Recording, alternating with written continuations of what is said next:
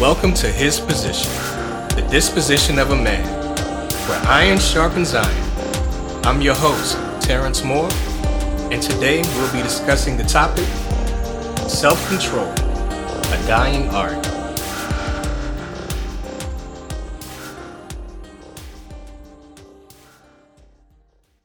Self control. Restraint exercised over one's own impulses, emotions, or desires. Merriam Webster Dictionary. Teach the older men to be temperate, worthy of respect, self controlled, and sound in faith, in love, and in endurance. Similarly, encourage the young men to be self controlled. Titus chapter 2, verses 2 and 6.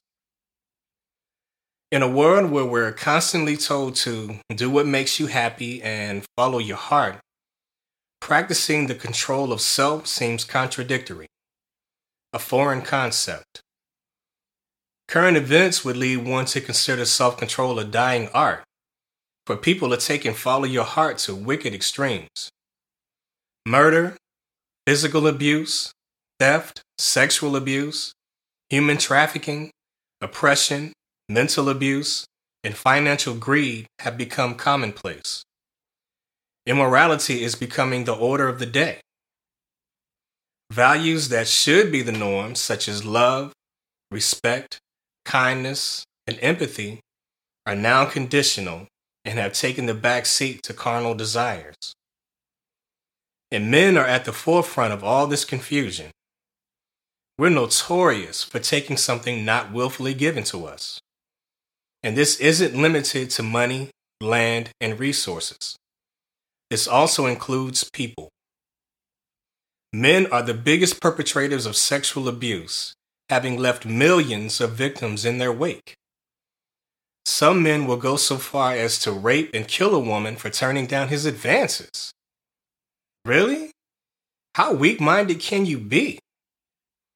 And the victims are not limited to women, for millions of children and even other men have experienced sexual assault. What makes men, and I use the word men loosely here, feel entitled to someone else's body. To simply label these types of men as mentally ill feels like a disservice to the victims. There are so many variables at play. Egotistical, weak minded, and insecure are clear descriptors. I left out fragile because that gives the illusion of the perpetrator being the victim. They're too lazy to do the inner work to attract what they desire, so they attack when their shortcomings result in rejection. Then there's the ones who do it as a display of power over someone else. It's been this way since the beginning of time, but it doesn't have to be. And I know I can't change the world with a podcast, but if I can reach one person and make him consider his actions before the crime is committed, then that's one less victim to experience the dehumanization resulting from rape. That's one less person to endure the selfish mentality of this world. And if I can reach someone with the power to influence the masses, then even better.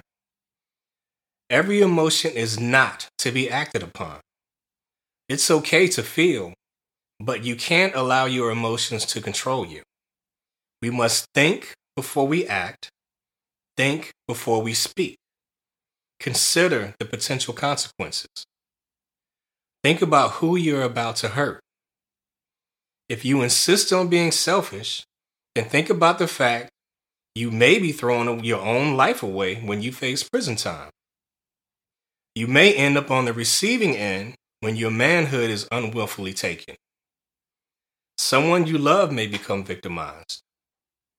Karma can be unforgiving and relentless, and trauma is no respecter of gender. Is it worth it? Let's do better, fellas. In a dimming world full of toxicity, be a beacon of light who gives hope and encouragement. Make it your life's purpose to add to the lives of others and not be a source of pain, strife, and discontent.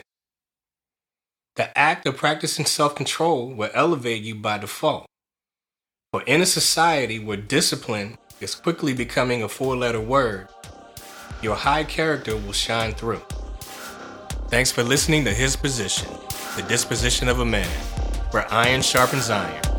And always remember just because you can doesn't mean you should. Take care, everyone.